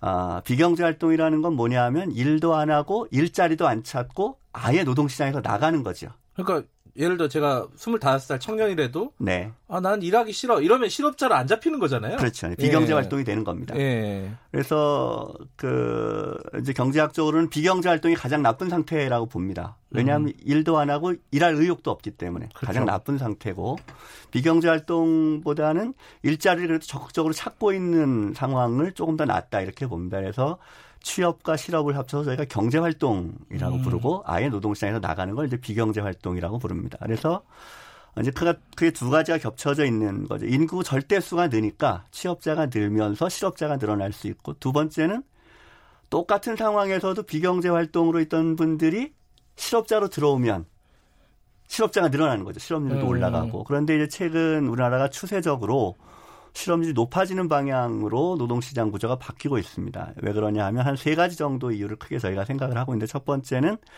어, 전에는 이제 노동시장에 나오지 않던 여성들이 계속 노동시장으로 나옵니다. 여성의 네. 경제활동 참여가 늘어나는 거죠. 그 다음에 두 번째는 어, 50년대 후반에 태어난 베이비 부머들이 있습니다. 네. 이분들이 대규모로 이제 노동시장에서 은퇴하는 나이가 됐습니다. 네. 소위 지금 이제 60대 초반 네. 이때죠. 그러니까 고령자가 대규모로 은퇴를 하는데 예, 우리 사회의 노인에 대한 사회 안전망이 아직 충분하지가 않습니다. 그러다 네. 보니까 이분들이 계속 주된 일자리에서 은퇴를 하더라도 일자리를 찾고 있는 거죠. 일하고 싶어서. 예. 그러니까 노인분들 중에 새로 은퇴하는 베이비 부머들이 늘어나니까 경제활동 참여가 늘고요. 그다음에 세 번째는 아, 고용보험 피보험자 수가 늘고 다양한 고용 정책들이 진행이 되면서 아, 그런 이제 정책의 수혜를 얻기 위해서 노동시장에 나오는 사람들이 많습니다. 그러다 보니까 아, 자연스럽게 비경제 활동에서 실업으로 나오는 거죠. 그래서 이런 여러 가지 요인들이 겹쳐서 취업자 가 늘고 고용률도 늘면서 동시에 실업자와 실업률도 느는 아주 음. 특이해 보이는 현상이 발생하는 것처럼 보이는 거죠. 그러니까 그 황덕순 수석께서 지금 말씀하신 부분은 7월 고용 동향이 보기에 따라서는 의아한 부분이 있다. 네. 그래서 지금 이제 그 배경 설명을 해주신 건데 어쨌든 네. 고용률이 늘고 있다는 거는 어, 좋은 지표다. 네, 그렇죠. 하지만 실업률이 늘고 있는 거는 이런 이런 이유가 있다. 네, 이런 네. 말씀을 하신 거잖아요. 전체적으로 보면은 작년에 그 얘기가 있었거든요. 취업자 수가 큰 의미가 없는 지표인데 정부가 너무 거기에 매달리다 보니까 오히려 논란을 자초했다 이런 얘기가 있었거든요. 분명히. 네. 아닌가요? 어... 청와대에서는 안 매달렸었나요? 국민들이 관심을 갖고 있는 지표에 정부가 안 매달린다는 건 있을 수가 없는 음. 일이고요. 예. 다만 정부 입장에서는 그 지표가 갖고 있는 어, 정확한 의미를 될 수 있으면 충실하게 뭐 국민들에게 설명을 드리고 네. 어 그에 대해서 이제 납득하실 수 있도록 하는 게 정부의 의무라고 생각을 합니다. 알겠습니다. 그리고 뭐 시간이 많지 않으니까 그 몇 가지 논란 상황에 대해서도 좀 의견을 좀 여쭤볼게요. 어, 소득주도 성장 이게 사실은 어 정부의 핵심적인 경제 정치가 아니었습니까? 이거 음, 네, 폐기된 네, 겁니까? 어, 전혀 그렇지 않고요. 그렇지 않아요. 네, 요새 얘기가 맞습니다. 안 나와서 여쭤보는 거예요. 어, 소득주도 성장 그리고 혁신 성장, 공정 경제 예. 아, 이세 가지는 어, 지금 문재인 정부가 추구하는 경제 정책의 핵심적인 구성 요소입니다. 예. 이세 가지 어느 하나도 어, 놓칠 수가 없는 어, 정책 방향이고 이 세 꾸준히 추진을 하고 있습니다. 다만 보시기에 따라서는 어, 요즘 이제 특히 경제 상황이 어렵고 한일 관계 예. 문제나 여러 가지 측면 때문에 그런 부분들에 대응하기 위한 정부 정책들이 아무래도 많이 나올 수밖에 없죠. 네. 그러다 보면 이제 그 내용은 이제 새 3축에 놓고 보면 혁신 성장에 조금 더 가까운 정책들이 음. 많이 나오게 되고 밖에서 보시기에는 혁신 성장으로 바뀐 거 아닌가 이렇게 생각하지만 그러니까요. 그거는 이제 상황의 변화에 따라서 정부가 당장 역점을 둘수 있는 정책이 바뀌는 거는 자연스러운 현상입니다. 그러니까 사실 근데 그 한일 관계 이런 문제가 아니더라도 예를 들어서 최저임금 같은 게 속도 조절론이 정부에서도 먼저 나왔었단 말이에요. 네. 이번에 이제 내년 거 정하면서도 네. 정부에서도 최저임금을 속도 조절해야 된다는 얘기가 나왔고 이런 거 보면은 어, 소득주도 성장에 대해서 일부 부작용을 인정하고 예컨대 소득주도 성장의 가장 큰 축 중에 하나가 또 최저임금제였잖아요. 네. 네. 최저임금제 만 원까지 가는 거를 속도 조절해야 된다. 네. 그러면 사실상 소득주도 성장의 어떤 한 부분이 네. 수정된 거 아니냐 이렇게 볼 수도 있는 거 아니에요? 어, 뭐 조금 더 설명을 드리자면 이제 소득주 성장은 최저임금 정책과 이제 뭐 동일시하시는 분들이 많습니다만 어, 소득주 성장은 그것만으로 구성되는 음, 것은 아닙니다. 예, 예. 소득이라고 하는 게 이제 노동 시장에서는 1차 소득도 있겠지만 재분배를 통해서 얻는 소득도 있을 수 있습니다. 그래서 소득주 성장은 어, 임금이나 자영업자들의 소득과 같은 1차 소득을 늘려주는 정책, 그리고 재분배를 예. 통한 복지, 그 다음에 비용 절감을 위한 다양한 정책들을 모두 종합하는 것이 소득주 성장 정책입니다. 다만, 예. 어, 정부가 5월에, 17년 5월에, 어, 이 정부에 취임하셨습니다. 대통령님께서. 예. 근데 바로 6월, 7월에 최저임금 결정을 했어야 예. 됐고 시기적으로 최저임금이 좀 부각될 수밖에 없는 음. 어, 상황이었다 이렇게 말씀드리고 싶습니다. 근데 한 가지 궁금한 건요. 정부 쪽에서는 어떻게 인식하는지 여쭤보고 싶은 게 최저임금이 급격하게 상승이 돼서 오히려 일자리가 줄었다라고 얘기하는 쪽이 있어요. 네네. 일부에서 예. 그 맞는 얘기예요? 어떻습니까? 실제로 보면은? 어, 냉정하게 분석을 해 보면 네. 어, 저희는 가령 예를 들어서 이제 최저임금의 영향을 많이 받는 뭐 소매업이나 음식점업에 일부 영향이 있을 수도 있다 이렇게 생각을 합니다. 다만 음. 아, 노동시장 전체를 놓고 보았을 때 최저임금 때문에 고용 총량이 어, 그렇게 많이 줄었을 것이냐에 대해서는 다른 생각을 가지고 있습니다. 그 부분은 상당히 꼼꼼한 연구를 해봐야 되는데 지금까지 여러분들이 연구를 했습니다. 여러분들이 연구를 했고 어, 그 결과는 뭐 긍정적인 연구도 심지어 있고 또 음. 부정적인 연구도 있습니다. 그래서 냉정하게 평가를 해 본다면 어, 고용에 미치는 효과를 부정적이라고 평가할 어, 근거는 없다. 이렇게 현재는 보고는 있습니다. 다만 음. 일부 영역에서 영향이 당연히 있을 수 있을 거라고 생각을 네. 하고요. 그건 또 최저임금 정책이 의도했던 또 큰 틀에서의 긍정적인 측면, 예컨대 임금 성장률이 작년에 상당히 많이 올라갔다거나 네. 내부의 격차가 줄어들어 저임금 노동자가 줄어들었다거나 이런 상당히 긍정적인 효과들과 같이 공정하게 평가를 해야 된다 이렇게 음. 생각합니다. 또 하나가 이제 주 52시간 같은 경우에요. 네, 네 이게 네. 이제 일 어, 노동 시간을 줄여가지고 일자리를 좀 나누자는 측면도 있었잖아요, 분명히. 네, 그렇습니다. 우리가 네. 좀 인간적게 잘 살아보자 네, 이런 네. 얘기도 있었지만은 네, 네. 어쨌든 일자리를 조금 나눠보자. 네. 근데 지금 이 52시간 유예를 해야 된다라는 게 여당에서도 막 나오고 있고 뭐 네, 뭐 어떤 특정 분야에 대해서 네, 유예해야 네. 된다도 있고 네. 뭐 너무 급격하게 빨리 가는 거 아니냐 네. 어떻게 보십니까 수석 입장에서는?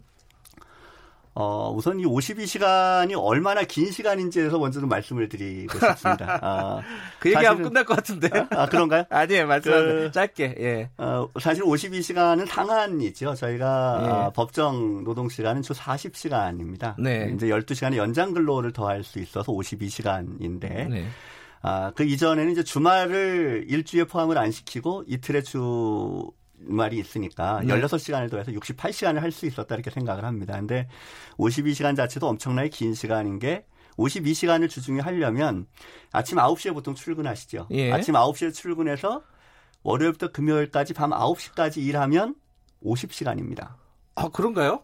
어, 점심 시간과 아, 저녁 시간을 빼야 되니까 음흠. 아침 9시부터 밤 9시까지 월요일부터 금요일까지 일하면 50시간이고요. 그것도 모자라서 주말에 2시간을 더해야 52시간입니다. 사실은 음. 52시간이라고 하는 건 어마어마하게 긴 시간입니다. 네. 물론 이제 불가피하게 52시간을 아, 넘게 일해야 되는 상황이 있을 수도 있습니다. 네. 아, 정부가 그런 상황에 대해서 눈을 감고 있는 것은 아니고요. 그런 음. 부분들에서 필요한 아, 보완 정책은 이미 논의를 하고 있고 준비도 하고 있습니다. 예를 들어서 이제 경산의회에서 어, 일시적으로 많은 일을 해야 될 필요가 있을 때 대응하기 위한 탄력 근로에 관한 입법에 대해서 아주 어렵게 노사가 합의를 했습니다. 네. 아주 드문 일이죠. 그래서 이런 어, 논의가 이미 진척이 되고 있고 또 내년에 이제 50에서 299인까지 이제 중소기업에 이제 시행이 되는데 어, 정부가 사실은 이 규모에 해당되는 2만 8천여 개 기업에 대해서 하나하나 일일이 다 조사를 하고 있습니다. 실제로 어느 정도나 52시간 이상 일을 네. 하는 분들이 있는지 대응하기 어려움은 없는지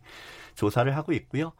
근로시간 단축이라고 하는 큰 정책 방향은 지켜나가지만 어, 정말로 어려운 부분이 있다면 그 부분들에 대해서는 어, 또 완전히 눈을 감는 것은 정부의 할 일은 아니라고 생각합니다. 그래서 큰 원칙을 지키고 필요하다면 보완을 음. 해가는 방향으로 간다. 유연하게 입장입니다. 가겠다는 거네요. 네. 그죠?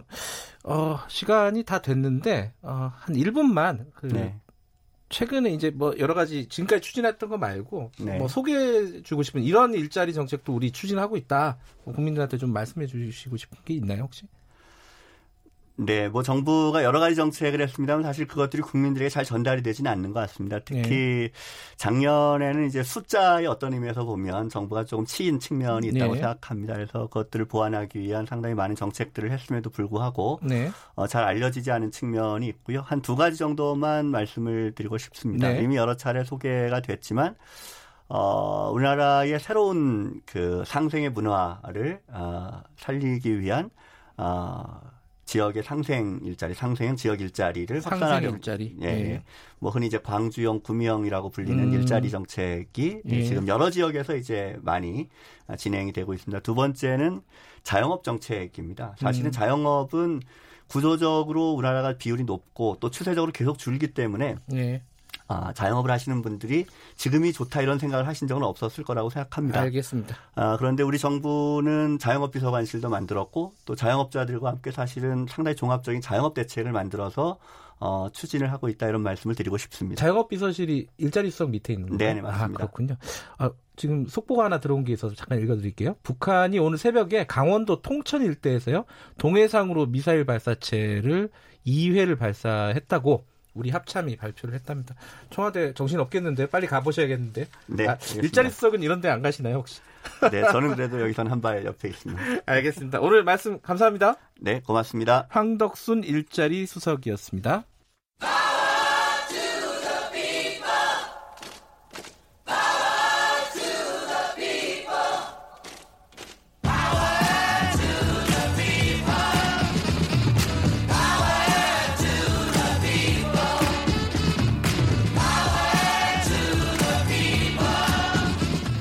네, 김경래 최강 시사 어, 3부 하고 진행하고 있습니다. 어, 금요일은 지금의 을, 지금은 을밀대 을의 입장에서 을의 목소리를 통해 함께 사는 세상을 생각하는 시간 가져봅니다. 민생경제연구소 안진걸 소장 오늘도 나와 계십니다. 안녕하세요. 네, 안녕하십니까. 지난주에 그러니까 이번 주죠. 이번 주에 가장 좀 충격적인 뉴스 중에 하나였습니다. 탈북 여성이 6살 아들이었죠. 예, 예, 예. 아사 그러니까 좀 쉽게 말하면 굶어서 사망한. 예, 지금까지는 추정이긴 하지만. 추정. 예. 어, 냉장고에 먹을 게 거의 없었던 것으로 고춧가루 있었다. 뭐 이 정도. 예, 그 상당 근거가 있다. 그래서 5년 전에 송파 세모녀의 비극 네. 우리 방송에도 몇 번 다뤘었는데요. 그때는 이제 너무 생활고기 시달려서 이제 동반 자살을 한 거로 되어 있잖아요. 예, 예. 그보다 더 충격적인 그러니까 살아보려고 했는데 굶어 죽었다는 이야기라면 이게 팩트라면 얼마나 비참합니까? 그것도 어린아이랑 같이. 그래서 저는 7월 31일에 비극이라고 지금 부르고 있고요.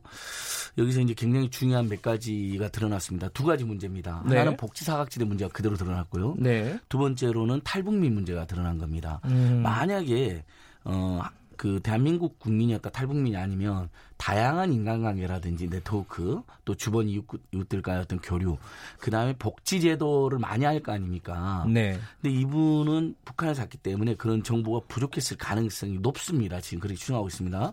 자, 이분이 임대 아파트 월세가 16개월이 밀려 있었거든요. 아 그래요? 예. 그러면 음. 이제 주변에서 아 너무 안 됐구나 이렇게 소문이 나야 되는데 탈북민이니까 이제 잘 교류가 없었던 겁니다. 아, 이웃하고 어울리 예, 남, 네. 남편이 필요면 또 만약에 한국 분이었으면 일면 그를 통해서 맺어진 인연이 있었을 텐데 이혼해가지고 중국 국적이어갖고 중국으로 가버렸습니다. 아 남편도 없는 예, 상황이었고 그러니까 예. 어 그랬고 그 다음에 이분들이 유일하게 아, 어, 양육수당을 10만 원 받았습니다. 이제 음. 양육수당 어린이집 유치원에 아, 안 보내는 경우에 보육료 대신 받는 거거든요. 뭐 최대 20만 원에서 네. 10만 원까지. 그러니까 최근에 신설된 아동수당은 다르죠. 아동수당은 보육 기간에 보내든 안 보낸 간에 중복해서 10만 원을 주는 것이고요. 네. 근데 양육수당 10만 원만 받았는데 네. 어 이분들이 지금 돈이 하나도 없는 것으로 지금 추정되잖아요. 네. 그러니까 한 3천 원 정도를 이제 얼마 전에 인출 5월 달에 인출을 했더라고요. 그게 마지막입니다. 그렇다면 그게 통장에 잔고가 없었던 거죠, 그럼? 예, 예, 예. 예. 한 3천 얼마를 인출하고요. 예. 긴급복지 생계급여가 한 올 75만 원 제도도 있었고 한부모 지원 올 20만 원 제도 있었고 이 두 분이 너무 아들까지 너무 가난했기 때문에 기초생활보장 수급권 자격도 있는 것이거든요. 아무것도 안 받았어요. 근데 이런 걸 못 받은 거로 지금 추정이 되는 거죠. 신청을 그러니까 못했다. 아. 지금까지는 이제 돌아가신 분은 말이 없기 때문에 음. 추정만 할 수 있는 건데 최대한 추정해 보니까 복지제도를 몰랐던 거 아닌가 음. 이렇게 되는 겁니다. 그러니까 탈북민이라는 어떤 소외나 네트워크 단절이 네. 복지 사각제랑 결부됐다라고 볼 수 있고요. 두 번째 여기서 송파세뇨법에서 송파세뇨 사건이 있다면 우리가 법을 고쳐가지고 세모뇨법을 해가지고요. 만약에 그렇게 공공한 처지 있는 분들이 계속 뭐 임대료나 관리비나 공과금 밀리면 네. 우리가 알 수가 있잖아요. 그렇죠. 예를 들어 전기료를 안 내면 예. 뭐 6개월 이상 안 내고 있다. 예. 그러면 얼른 찾아가 가지고 예를 들면 요즘 이제 서울시만 해도 찾아가는 동 주민센터 찻동 이런 것도 있고 네. 근데 임대아파트 돌세를 16개월을 밀렸는데요. 네. 어, 일반 공공임대라든지 국민임대는 이제 통보가 가게 해놨어요. 법원에서. 네. 밀린다. 그럼 여기는 위기 과정일 가능성이 높잖아요. 네. 아니면 뭐 위기 과정 아니어도 뭔가 뭐 문제가 생겼다고 볼 수가 있잖아요. 네. 근데 필이면 이분들이 재개발 임대 아파트 살았습니다. 음. 재개발 단지 하다 보면 재개발이나 재건축하면 임대 주택 일부 더 생기잖아요. 네. 그래서 통보가 안 되는 거예요. 16개월이나 밀렸는데 월세가. 아, 거기가 또 사각이었군요. 예, 그러니까 아하. 이 사각지도 문제가 생긴 건데 저는 왜 우리가 송파 세뇨 세모뇨법 만들 때 뭐 임대주택의 종류와 상관이 사실 임대주택이 여러 가지가 있거든요. 연구임대, 국민임대, 네. 공공임대, 서울시 장기전세임대. 이러다 보니까 이런 사학제가 생긴 건데 그래서 지금 임대주택도 통합하자라는 논의가 있습니다 사회적으로. 음. 그건 차치하더라도 아니 처음부터 모든 종류의 임대주택에서 사실 민간 임대차까지는 몰라도 네. 공공임대나 준공공임대면 네. 다 통보하게 했어야 했죠. 음. 근데 이제 보건복지부에서 앞으로 지금의 임대 아파트도 다 24만 가구 정도 되는데 네. 어 만약에 관리비가 연체되면 그런 이제 복지 단계 통보되게 이제 하겠다는 겁니다. 너무 아쉽습니다. 그리고 아동 수당도 뭐가 아쉽냐면요. 우리 아이가 만 5세였습니다. 네. 이때가 근데 이제 5월 31일쯤, 7월 31일이니까 두 달 만에 발견돼서 5월 달쯤에 숨진 것으로 네. 지금 추정이 되고 있는데 이때만 해도 만 5세까지만 지급이 됐어요. 아동수당이. 우리 예전에 방송에서 한번 소개했는데 올해 9월부터 이제 만 6세로 연장이 되거든요. 아하. 그러니까 또 이 부분도 예. 만약에 양육수당 10만 원에 아동수당 10만 원더 받고 예. 이럴 때 하면 조금 더 여력이 생기지 않습니까? 이제 요런 요런 문제도 또 있고요. 거기에다가 이분이 아동수당 받을 주민자료센터 소득자를 제출한 게 있었잖아요. 네. 그러면 그 동삼 동주민센터나 관계 당국에서 어, 둘이 힘들게 산다. 왜냐면 아동수당 받을 주민센터 소득자를 제출 왜 이때는 소득자를 제출했냐면 자영당 옛날에 반대해갖고 소득 90%까지만 준 적이 있었잖아요. 하위 90% 10%를 네. 제한 적이 있었잖아요. 그러니까 지금은 이제 자료 제출 안 하는 거 바뀌었습니다. 올해는. 예. 작년까지는 소득자를 제출하게 됐으니까 주민센터에서 이분들이 급빈층이라는 걸 알 수 있었거든요. 네. 그러면 우리나라 복지제는 지금 문제가 신청주의입니다. 아동수당도 제가 방금 신청해야 된다 그랬잖아요. 네. 양육수당도 신청해야 되고. 신청해야만 주는 거일 때 다른 복지제도 안내가 안 된 것 같아요. 이렇게 또 추정이 되고 있어요. 아. 그래서 앞으로는 신청이 아니라 일종의 복지 멤버십, 복지망에 한번 들어왔잖아요. 예를 들면 이분이 예. 양육수당이든 아동수당이든 뭐 국민기초생활 수급제도든 그러면 어 다른 그러니까 계속해서 중간중간에 직권조사해가지고 네. 또는 그 사람 상황 체크해가지고 다른 복지제도도 일괄적으로 안내해주고 지원해주는 거로 바뀌어야 된다. 음, 그러니까 그, 거를 정부에서 하겠다는 건가요? 예, 이제 대체로 나온 건데 늦었지만 환영할 만한 대책. 이제 이런 겁니다. 만약에 안진걸이나 우리 김경 랭크 같은 분이 이제 우리가 빈곤층이었고 어떤 복지를 하나만 받고 있었어요. 우리 음. 몰라가지고 우리가 하나씩만 예. 신청했었는데 당국이 딱 보니까 아니 이분은 여러 복지 대상을 받으면 그러면 다 그걸 복지를 지원해 주는 거예요. 음흠. 근데 본인이 나는 그걸 싫다 하는 경우, 그러니까 네거티브 입장을 밝힐 때만 빼주면 되는 거죠. 음. 싫다는 사람은 어쩔 수 없는 거예요. 뭐, 그, 물론 그렇죠. 물론 그런 사람 많지 않겠죠. 그, 런 예. 경우는 없는데 이제 예. 가끔 그런 경우들이 있, 있는 경우가 있습니다. 예. 뭐 예를 들면 그게 여기 알려지는 게 싫어서 음. 거부하는 경우도 있고 뭐 나는 버틸만하다 이런 그러니까 독특한 경우가 가끔 음, 있습니다. 네네네. 근데 이 신청주의 때문에 사실은 모든 우리 복지자들 보면 심지어 아동수당도 아직도 몰라가지고 신청 못하는 네. 사람이 있습니다. 그 다음에 이제 그 기초연금 있잖아요. 우리 65세 이상 어르신들 중 하위소 네. 70%이 기초연금도 알겠습니다. 아직 못 받는 분들이 있어요. 청취자분 중에 음. SH8726님이 배고파서 탈북했는데 와서 굶어 죽었다. 이 예. 이런 일은 없어야겠죠. 예, 조금 더 충격적이고 예. 그래서 남북 하나 재단이라고 이걸 돕는 재단이 있거든요. 알겠습니다. 이 재단도 좀 더 분발해야 될 것 같고요. 예, 여기까지 예. 오늘 들어야 될 것 같습니다. 고맙습니다. 예. 민생경제연구소 안진걸 소장이었고요. 김경래 최강시사 오늘은 여기까지 하겠습니다. 내일 아침이 아니라 다음 주 월요일 7시 25분 돌아옵니다.